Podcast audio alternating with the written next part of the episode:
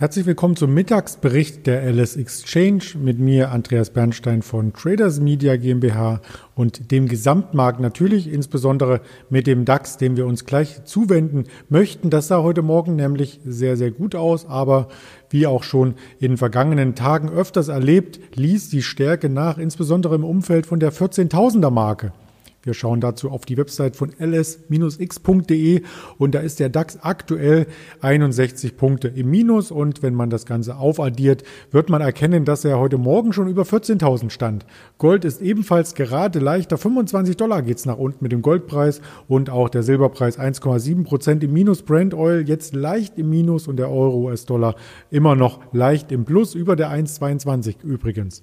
Ja, beim DAX hatten wir heute Morgen die 14.000er Marke wieder gesehen gesehen, fast schon sicher geglaubt. Immerhin gab es ja an der Wall Street gestern Rekorde zu vermelden. Der Dow Jones stieg bis knapp 32.000 Punkte und setzte damit wenn auch mit Unterbrechung, seine Rekordfahrt fort und die technologielastige Nasdaq konnte hier bei vielen Einzeltiteln auch wieder überzeugen. Nach einem leichteren Start gelang hier das Reversal und einige Werte, wie zum Beispiel eine Tesla, konnten ins Plus laufen. Ja, der DAX insgesamt kam unter Druck direkt nach Markteröffnung, fiel die 14.000er Marke wieder von oben. Wir schlossen also somit das Gap für den Xetra Schlusskurs gestern als maßgeblicher Punkt im Markt verankert, um diesen diesem Punkt pendelten wir lange Zeit des Vormittages, hatten dann noch einmal ein neues Tagestief hier markiert, was in etwa auf dem Nachmittagstief vom Vortag lag und sind nun wieder auf dem Xetra-Schluss von gestern ungefähr bei 13.970 notierend in Erwartung der Daten aus den USA, die Erstanträge auf Arbeitslosenhilfe kommen bzw. kamen, persönliche Einkommen und so weiter, Auftragseingänge langlebiger Wirtschaftsgüter durfte man begutachten. Die waren insgesamt in der Nähe der Prognosen, also keine starken Ausreißer waren hier zu verzeichnen. Starke Ausreißer suchen wir aber jedoch jeden Tag für das Signal des Tages für die Aktie des Tages, über die wir sprechen möchten. Und das fällt uns heute relativ leicht, denn es ist im DAX die Deutsche Bank. Ja, das muss ich vielleicht zweimal sagen. Die Deutsche Bank war ja lange Zeit eher unter den Verlierern zu finden, hat sich aber in diesem Jahr sehr, sehr gut entwickelt. Heute plus 4,9 Prozent und etwas Historisches ist geschehen.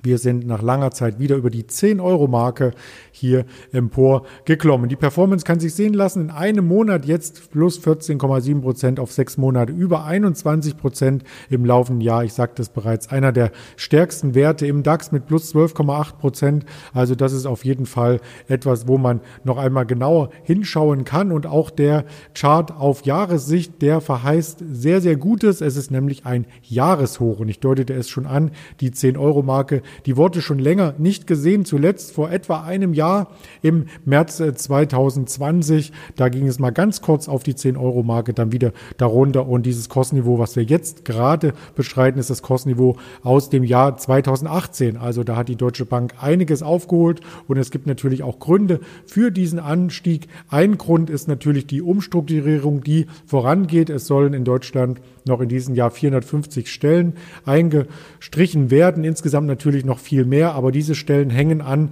verschiedensten Filialen und das Filialnetz wird ausgedünstet oder ausgedunsten oder gedünnt, wie man sagt, von 500 auf 400 Filialen.